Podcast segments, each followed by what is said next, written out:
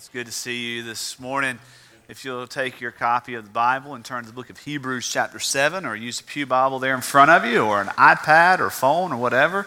Um, I want to thank the choir for that, that last song. Uh, most people know I'm, I'm a pretty big fan of David Crowder, um, the guy that wrote that song, but what a lot of people don't probably don't know is I don't like the way David Crowder sings that song. It just doesn't fit his voice. So Lewis, you outcrowded Crowder wherever you are uh, this morning. So I greatly, greatly appreciate that. Um, so growing up, um, used to watch Sesame Street.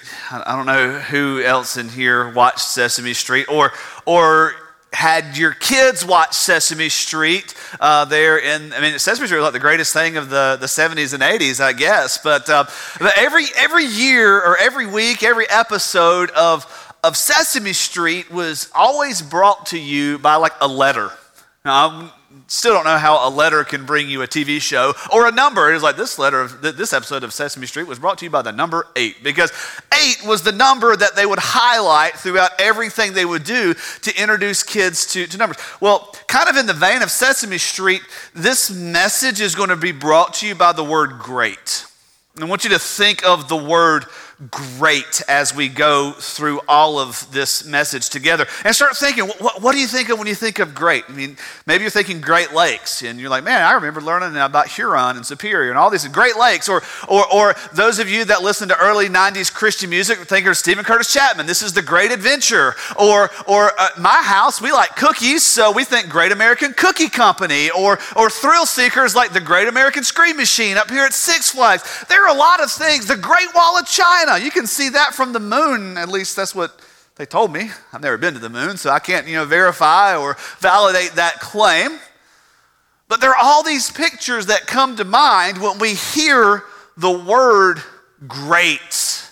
You think, man, I really want a great meal today.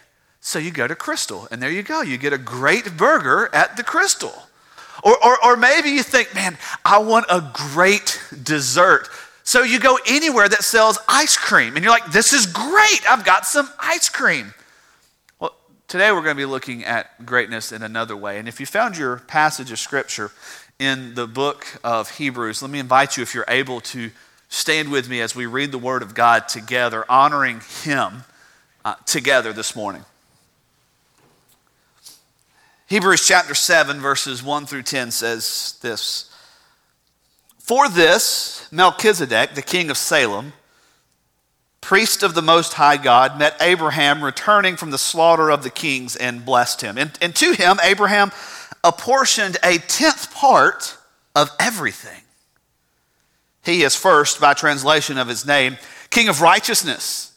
But then he's also the king of Salem, that is, the king of peace. He's without father or mother or genealogy, having neither beginning of days nor end of life, but resembling the Son of God, he continues a priest forever. See how great this man was to whom Abraham the patriarch gave a tenth of the spoils?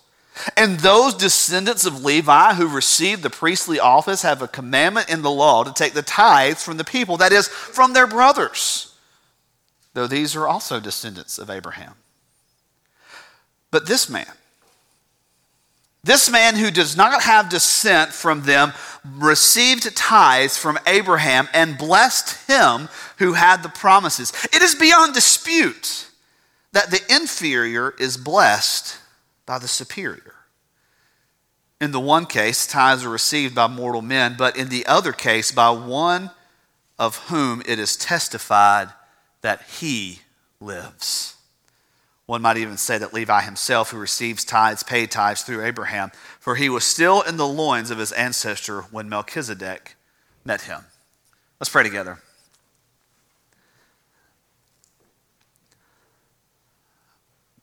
Father, Lord God, the, the King of creation, the giver of life, the sustainer, our God. Great are you. Great are you, Lord, our Lord, our God. and your greatness is without measure. Lord, may this morning we stand in awe of how great you truly are. May we step back from everything in life and everything we think that this sermon is going to be about and just stand in the presence of your greatness. For you are a great, great, great God. You were worthy of everything and more that we could ever even imagine giving you. Place your hand on us, Lord. Place your spirit in our midst. Fill us and use us for your kingdom. And we ask this in the name of Jesus. Amen. Thank you. You may be seated. So, this passage of scripture centers around a man named Melchizedek. And it says there in the middle of the passage in verse 4, it says, How great was this man? And there's this image of greatness that is drawn up surrounding this priest. Now, I'm not going to give away everything about the Abraham Melchizedek encounter uh, because we're going to explore that. I, I think it lands in January because in the end of this month, we're going to start a series through the book of Genesis, Christ in the beginning, and look at how Christ was God's eternal plan from before time ever began and from creation through all the way till we get to Joseph at the end. It's about the Christ who would come. So I'm not going to give away all the Melchizedek secrets this morning. So if you want to know, keep coming and you'll get there eventually when we get to Genesis. But this morning we want to look at the greatness of this man, and, and, it just it just baffles me how, how, how this passage really just resonates with the greatness of God and, and how easy it is to miss it. Because I, I don't think we have a whole lot of issue thinking of great things. I really don't think we have a lot of issue in the church of thinking about how great God is. We can talk about his greatness. We can talk about the wonder of his message. We can talk about the great things of God. I can tell you how great it was to be able to baptize three men in our church, all the way from seven to 90 just today. I can tell you how great it is as a dad to be able to baptize your own son. It's a phenomenal experience. But all that pales in comparison with the greatness of God and how great he is. And just start thinking about the things that make you think of God's greatness, man. Here in just a few weeks, the leaves are going to start changing, and some of you might head up to Ellijay or to Blue Ridge or somewhere to look at the leaves.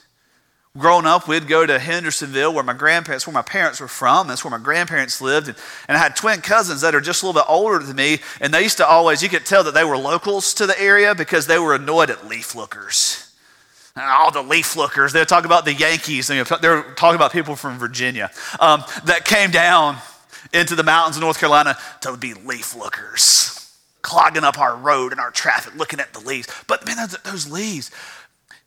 Do, do something for me. If you get a chance this fall, in late October, and you've got like seven hours that you have nothing else to do, head up the interstate, go all the way up Interstate 85 till you get to Spartanburg, and then hang a left on Interstate 26 and as you're going up Interstate 26, you're going to cross into North Carolina around a little town called Tryon.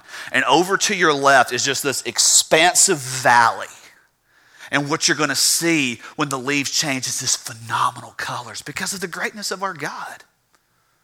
We, we, we, can, we can look at a beautiful sunrise. One of my favorite things about going to the beach is seeing the sunrise come up over the ocean and just kind of peeks out. And that greatness of God, that God made that, God created that. You can sit around your dinner table and look at your family and think, you know, God is great that He would put these people in my life. And believe me, no matter how messed up your family is, you're part of the reason they're messed up, and it's great that God put you together. You can hold a brand new baby, and you're looking at that little face, you're like, man, this is great.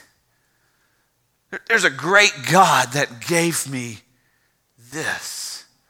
But I believe what makes this passage uncomfortable so often for us, even in the church, is that the greatness of God is tied to giving.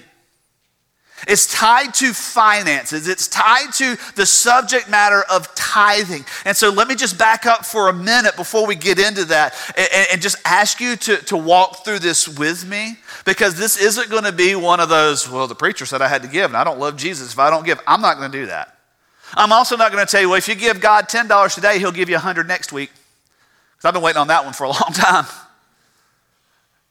But we're going to look at the greatness of God and what happens with Abraham because I believe this picture of the greatness of God. And I know you're asking the question, but, but this is about a guy named Melchizedek. It says there in verse 4 see how great this man was. This, this Melchizedek, who, who he was. So, so, spoiler alert, I'm convinced that the testimony of Scripture is that Melchizedek was not just a man, but he was Christ before the birth that he was there. There are pictures in the Old Testament. There are times in the Old Testament when there is an appearance of Christ himself. We call him Christophanies, where Christ himself appeared in the flesh in a special occurrence, in a special occasion for that moment and that moment only before his purpose of coming as the born Son of God to bear our sin. And I believe that's what happens here because notice how it's described. He's without father or mother or genealogy. He just kind of appears. I watched the Ghostbusters when I was a kid, but I don't believe in ghosts. And he says that he also had no beginning of days nor no end of life. It's kind of baffling, isn't it? Then look at his name. It says there in verse 3 verse 2. It says he's first by translation's name, King of Righteousness. The, the, name Melchizedek literally means Melech, which is king, and Zadok, which is righteousness. He is literally the king of righteousness. That's his name. You want your child to grow up arrogant? Name them king of righteousness. And, and, and he, he's given this name, and he's also in the city of Salem. Now we have Jerusalem, Yahweh Shalom, the peace of God. And right here, we have this, and you're thinking, man, how in the world does that happen? I don't know how a virgin gives birth outside of the power of the Holy Spirit, but I don't have a problem believing it. I have no problem believing that a God that could create all of this out of nothing, a God who could choose to save us according to his own kind intention and goodwill, and then send a baby to be the Savior, I have no problem believing that that same God could place Christ Jesus in the flesh in Abraham's path right then for this very purpose. It's kind of a great God, right? That's kind of where this greatness comes from. But see, here's, here's why we struggle because it's like, well, we got greatness, then you have money. And even in the church, that, that kind of starts, you know, people have that kind of reaction right there. Like, you grab that, you're not getting a hold of that wallet, you're not getting the checkbook, women are clutching their purse a little bit tighter. Here's the deal we don't have a problem as a society giving to things that we think are great.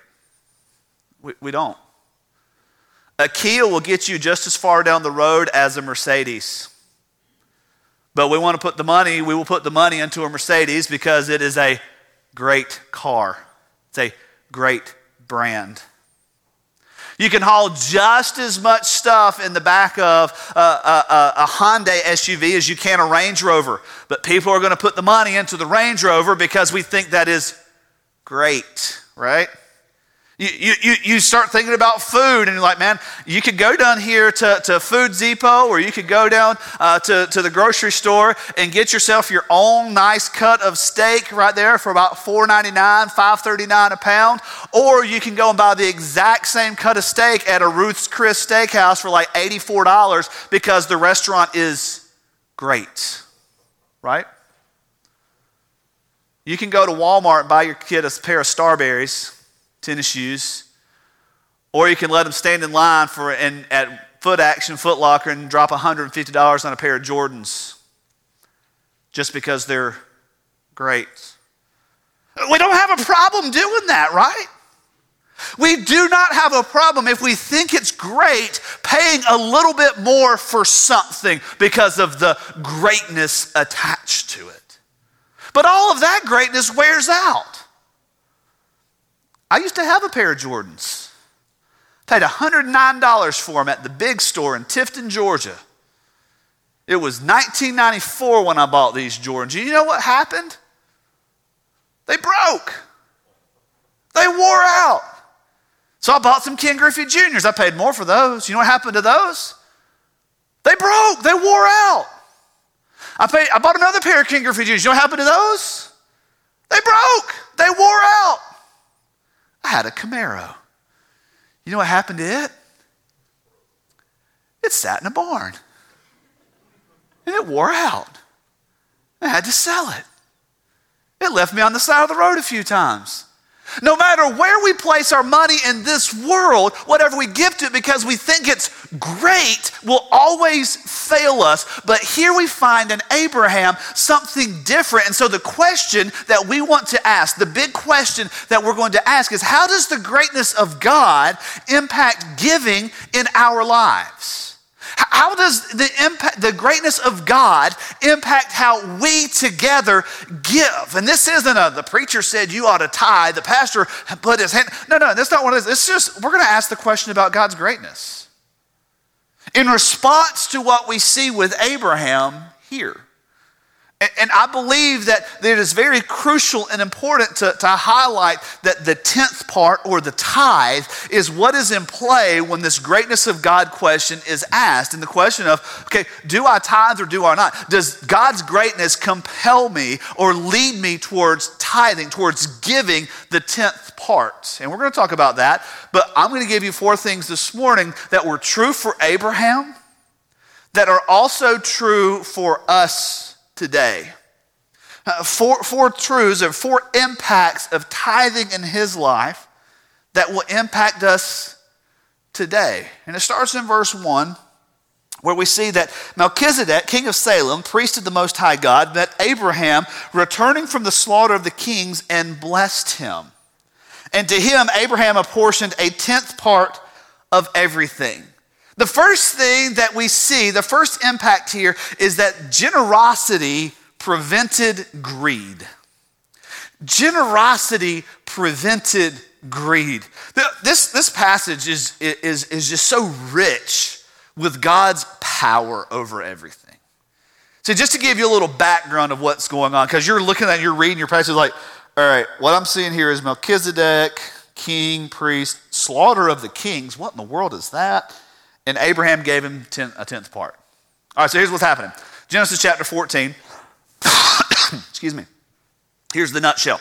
Uh, Genesis chapter 14, Abraham goes and he takes on like four or five kings that had ransacked Sodom and Gomorrah. And the reason he did that was because his nephew Lot was living in Sodom and he was taken as a captive. And the kings of Sodom and Gomorrah, they were unable to go against. Um, I could give you names like Calamesser and, and Anazar and these other people that were involved, but you're not going to remember them anywhere. So here's what you need to know Abraham was going after his nephew. That was his next of kin. That, that, was, that, was, his, that was his flesh and blood. And he said, I, am I'm, I'm going to take care of my boy, so I'm going to go after these people and I'm going to get him. So Abraham takes a group of 318 men and wipes out five different kings and their armies. Sodom and Gomorrah couldn't handle them. But Abraham did. And you know what Abraham did? When you win something, you take, you take the spoil. You, you, you, collect. That's what Ephesians was about, right?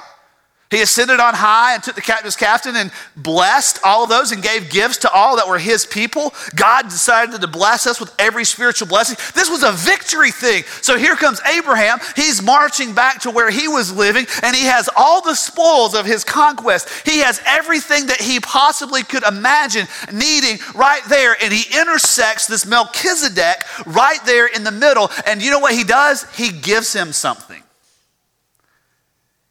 He, he gives him a tenth part. This was such a generous move. This was such a bold move. He didn't know who Melchizedek was. It wasn't like he was watching his TV broadcast and him preaching and saying, Oh, I need to support that ministry. One day when I have money, I'll be able to do that. It wasn't like, I've been going to Melchizedek's church, man, Melchizedek, he, he, he's, he's a pretty good preacher. He's a decent pastor. I like the guy. So, so when, when I make a little more money, I'm going to make sure I give money to his church. It wasn't anything like that. It says here that Melchizedek, the king of Salem, priest of the Most High God, met Abraham as he was returning home from the slaughter of the kings. And Abraham, in response to the greatness of what was happening right here, and this is why it's important to see the hand of God and the greatness of God in all of this, gives him a tenth part. 10%. See, in the Hebrew mind, generosity surrounded the tenth part. This was an ex- exercise of generosity. I believe that Christians should be the most generous people the world has ever known. And let's think back to the book of Acts. We've been walking through the book of Acts with our college class on Sunday mornings. And, and the thing that continues to come up and come up in the book of Acts is how this church, man, they didn't, they didn't have, you know, this, this nice put together leather bound Bible. They didn't have leather bound scrolls or anything. They didn't have these deep theology classes. What did they have? They had generosity, hospitality, and the common confession of their faith. That's what they had. And the Holy Spirit was using that. And time and time again, the book of Acts, you see that as anyone had need, those within the church, they met the need. It was a continued exercise of generosity, of generosity, of generosity. Why? Because they saw the greatness of God. This early church knew how powerful God was to save. And so, they, man, they gave out of the joy because they were generous. They weren't greedy. See, greed sneaks in and it hides in the background, says, no, get what's yours and keep it. Get, get what's yours and use it for you. But see, when we start looking at this understanding of the greatness of God, we start seeing how actually being generous and giving because of who God is protects us from this greed and this clutch and this hold. And here it says that this priest of the Most High God, that this Melchizedek, was given the tenth part is a statement of generosity. But then what we find starting in verse 2 and verse 3 was how giving connected Abraham to God's heart. Look at what he says. He, Melchizedek, is first by translation of his name, the king of righteousness and he is also the king of Salem, that is, the king of peace. He's without father or mother or genealogy, having neither beginning of days nor end of life, but resembling the Son of God, he, he resembles or continues as a priest forever. Excuse me. Look, look at what Abraham's doing here. A- Abraham had all of the reason in the world to believe that the hand of God was on him. I mean, come on. He just took out a couple of kingdoms, uh, a band of kings that are together, took them all out with 318 men. That's pretty good. That's pretty solid, right? You'd have to under, have a little understanding that your God's a little more powerful if you could do something like this. I mean, I, I've never been in the military. I was rejected by the Marine Corps because I had you know, cartilage problems in my, in my knees when I was 18. Didn't really want to go in the Marine Corps, but I knew they would reject me, so I tried. Um, and and because I knew I, was, I knew God had called me to do something else, but you know it, it kind of worked. I'll give you that story a little bit later. But I, I wasn't. But I watched Rambo. You remember Rambo? Man, that dude took out an entire town of Washington by himself. The entire sheriff's department rendered helpless by this one dude that was trained to be this killing machine by the army. And then they brought him back and he took out like half of South Vietnam all by himself. Dude was phenomenal. Abraham had like this band of Rambos that went in there and took out. But here's what happens Abraham comes back and he sees God's hand not on what he had done, but in this in, encounter with Melchizedek. Where do you get righteousness and peace? From God. Who is the one that can supply to you the righteousness necessary to be pleasing to God? God. Who is the one that can give you a peace that surpasses all understanding? God. What did God do? God gave. You know this one. For God so loved the world that he gave. What did he give? His son. He didn't give Porsches and mansions. He didn't give wardrobes and bank accounts and stock options and bonds. He gave his very own son. The greatest demonstration of love that he could ever give. No greater love hath any man than this, that he would lay down his life for, my, for his friends. And Jesus says, You're my friends if you do what I show you to do.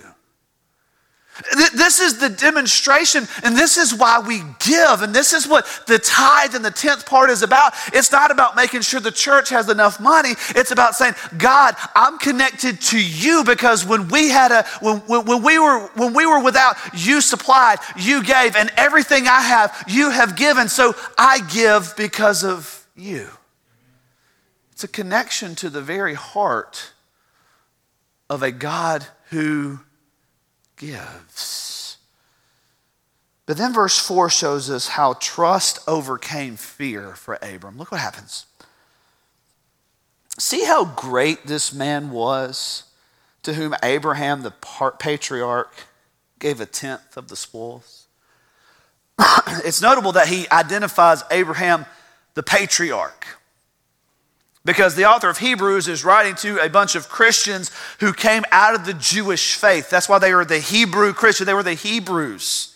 And he's writing to them because the line of thought always went back to Abraham, to Isaac, to Jacob, to the patriarchs, to the, to the ones that God had, to whom God had given the true promise of who they would be in the possession of a land and, and, and being God's people. And all of those promises were bound up in Abram. And what happened here is Abraham has gone and he has just had this awesome military conquest and he has just taken all the spoils and he is on his way back and he sees the greatness of the Son of God before him and gives in accordance to that. He didn't wait to see what would happen. See, here's the thing Abraham wasn't like us. You get a paycheck now and you've already thought about the different ways you're going to spend it, right? See, we get paid every two weeks on, uh, on, Friday here at the church. So you might get paid once a week, once a month, whatever. So, you know, you, you, can, you can start looking at, okay, I gotta, I, gotta, I gotta pay this bill and I gotta do this, I gotta have this. Abraham didn't wait till he got home to say, all right, now I gotta talk to Sarah about how I'm gonna spend this spoils and, and, and I gotta make sure that I have enough to, I, I, I bought some, I bought some goats on credit from, from my boy over here across the river, and I got to make sure I pay him for those goats. And, and I goes, no, he gave the tenth part before anything panned out. He wasn't even home. He, he wasn't even to the bank with the check, and he already knew that I've got to give this to God. And that is frightening for so many of us. Just, just close your eyes for a second and just ask yourself the question can I take 10% of my income and not live on it? It's kind of fearful for a lot of people, isn't it? It, it kind of strikes fear I've never been more convinced of how honoring God here overcomes fear than 10 years ago, right after Christy and I got married. See, we got married in December, and because of that, we had to roll off of health insurance from each of our parents because uh, the, the laws surrounding health, health insurance and health care, those times where you get married, you know, you, you can't stay on your parents' plan for a little while. So so we had to apply, and, and Guidestone Financial Resources of the Southern Baptist Convention, used to be the annuity board, they had this insurance plan called the Seminarian Plan. It was like $200 a month, and, you know, I guess you were pretty much covered, sort of, maybe. might have had coverage. Um, it, it, it, might, it might have worked in some places. But we had not been approved because we had to go through all the underwriting. So I sent all this stuff. We got married in, in, in December, sent all the stuff off in January, and we're just waiting we're waiting and we're waiting and we're like, man, don't get sick, don't get sick, don't get sick. And then it happened. The first Friday of February 2008, Christy starts getting this tremendous pain right over here. And so we're thinking, all right, could be an appendix, could be liver, could be gall. We had no idea, but we didn't have insurance. We were students, both of us, working part time jobs. We had no idea what we were going to do. So we decided, suck it up a little bit. Saturday comes around, not any progress. Sunday comes around, she's miserable. She's like, I'm not going to church today. I can't go to church. Today. I'm not getting out of bed. So I went to church. Monday comes around, I call the insurance. I'm at work. I was working construction. Christy's at home in bed. And I call insurance. I said, Look, I've got to get my wife to a doctor today. We applied for this insurance. What in the world is going on? And they said, Okay, well, here's the deal. Um, you actually were approved on Friday. We just haven't sent you all the paperwork because it's going to be processed this week, but you have insurance coverage. I said, okay. So I go to the hospital. I don't have an insurance card. They said, that's fine. Wait, they'll send you the bill. Then you can refer all this stuff. So good. I call Christy. Christy, we're going to take you to the hospital. We've got insurance today. I call my boss. I'm leaving because I got to take Christy to the hospital today. So I take her to the hospital. And for hours, we're there in the hospital, and the doctors did these scans and everything, and, and, and they, fi- they find out that she's got something blocking that, that tube that connects from your kidney down to your bladder. And so it's swollen up like this, like the Nile River when it floods or whatever, and it's backed up into her kidney. And all this is going on. They've got her hooked up to this IV antibiotic because the doctor comes in and says, We've got to transport you from this hospital to one of our other hospitals on the other side of Raleigh by ambulance because tomorrow morning we've got to go in and we've got to operate. We've got to figure out what's going on with this and get this squared away. And I'm sitting there going, what in the world did we just get into? And so at 2 o'clock in the morning, I'm following an ambulance from, from uh, uh, one campus of Wake Med to another campus of Wake Med. And all I can see is her face through the window, and she's looking at the ambulance drivers. She's in pain. She's trying to figure out what's going on. I'm just praying, God, don't let her die, please. We get to the hospital. She doesn't have a private room, so I didn't stay. I drove 45 minutes back to our apartment, took a, an hour and a half nap, drove back to the hospital. And by that time, Christy's dad had gotten there, and her mom and stepdad were on the way from, from South Carolina up to Raleigh. We get there, the doctors do another scan, and they look and they realize, hey, something's happened, but this blockage is gone and everything's draining fine. We know this was the hand of God. We know this was healing. And then three weeks later, we get a bill from the hospital for over $18,000. And I'm thinking, how in the world are we going to pay this? I was scared. So I called the hospital and said, Look, we didn't have our insurance card yet, so we were covered. They said, Well, give us your insurance information. So we gave them the insurance information. Two weeks later, we get another bill in the, in the mail from the hospital for about $3,200, something like that. And I'm sitting there thinking, I don't know how I'm going to pay this. I make 375 a week. Christy makes 250 a week. We can't pay for this. We, we can't. So I had a conversation with a couple of people. They said, just call the hospital and find out what they can do. I called the hospital because I told Christy, I said, the only way we can pay this is if we don't give money to the church anymore. Because that's the only non bill that we have in our entire finances. And we had that conversation and we decided we're not doing that. We're giving to God what's His. We're, we're going to, we had gone through a, through a financial training thing through the church, and it was great. And it was eye opening for both of us. And we had made a commitment we're going to give. And, and I was like, God, I don't know how this is going to work out. I, I, I don't know how. But I've got to give to you. And I'm going to give to you. And I'm going to honor you. And I'm going to lead my family in this. But I don't know how it's going to pan out. I called the hospital. I said, Look, here's our situation. And I know you hear this from everybody. Everybody's calling saying, I can't pay my bill. But here, listen, just hear my heart. And they sent me a form to file to fill out and send back in. And they sent us another bill that had zeros at the bottom because we were full time students and we were both working part time jobs. Now, now, that's not the cool part of the story. The cool part of the story happens in January of 2009 when we get that piece of paper in the envelope from our church, Open Door Baptist Church in Raleigh, North Carolina. That was our giving statement for 2008. And it was within $10 of what that hospital bill was. God said, I will supply all of your needs. Abraham wasn't so much concerned about the 10% because he knew how great God was. See how great this man was that even Abraham would give a tenth portion of all of his spoils to him. And I'm not going to stand up here and tell you if you just tithe today, then God's going to make sure you get all that money back. But I will tell you this if you're not honoring God with your finances, then you're not honoring God. He doesn't get all of you minus the checkbook, He gets all of you or none of you. And I know it's terrifying. I know it's terrifying. And, and, and, sometimes we have to, we, we try to put the numbers in our mind. Like, well, if I give God that 10%, then I'm not going to be able to pay for this or be able to do that. Most of the time, as I've sat down with people over the years, we've looked at budgets. Most of the reason they're not giving to God is because they're more concerned with making sure they have money for movie tickets or making sure they have money for extra meals out or making sure they have money for all of these non essentials rather than honoring God. Don't be afraid of what you won't have. Trust God. Trust Him. Because why? He's great. He's great. And then we see the next reason in verse 6 and 7 that the true blessings were realized. Look how he goes on. He says, These are the descendants of Levi who received the priestly office and have a commandment in the law to take tithes from the people, that is, their brothers and sisters, though these are also descendants of, of Abraham. So he's bringing the, the, the personal side of things like, well, you know, you're talking about giving this money to the, to the church and give this money to God, but I see like the same four people taking up the offering and, and you're the pastor, so it doesn't just, no, it's, it's not about that. Look at what he goes on to say. But this man who does not have his descent from them received the tithes from Abraham and blessed him who had the promises. Who had the promise of God to be a great nation, the one by whom all nations will be blessed? Abraham.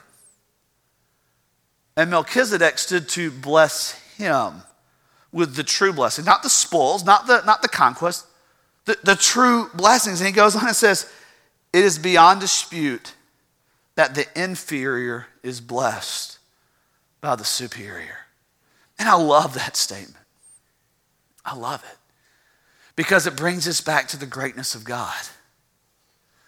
It brings us back to, to why we would give. Not so much that we can say, all right, I gave, so God's going to give back to me, but because of how great God is that we, the inferior, would be blessed by him, the superior. It is a statement of faith to step back and say, I know that you are the true and living God. He goes on and says, he goes on and says, um, um, excuse me, in the one case, tithes are received by mortal men, but in the other case, by one of whom it is testified that he lives. Jesus Christ lives. Jesus Christ, the Son of the living God, is seated at his right hand right now. He lives. And when we give, it's because of the blessing he has bestowed upon our life, because that is the true blessing, because he is great. So the question we have to ask now is how great is our God? How great is He? How great is our God? Is He great enough to overcome your fear in giving? Is He great enough to overcome your greed? Is He great enough to overcome your lack? Is He great enough to overcome your insufficiency? He did on the cross for your sin. What you lacked in righteousness, where you were insufficient in, in gaining his, his glory and gaining his, his trust, He gave because He's great. See how great is our God. See how great is our God as we give.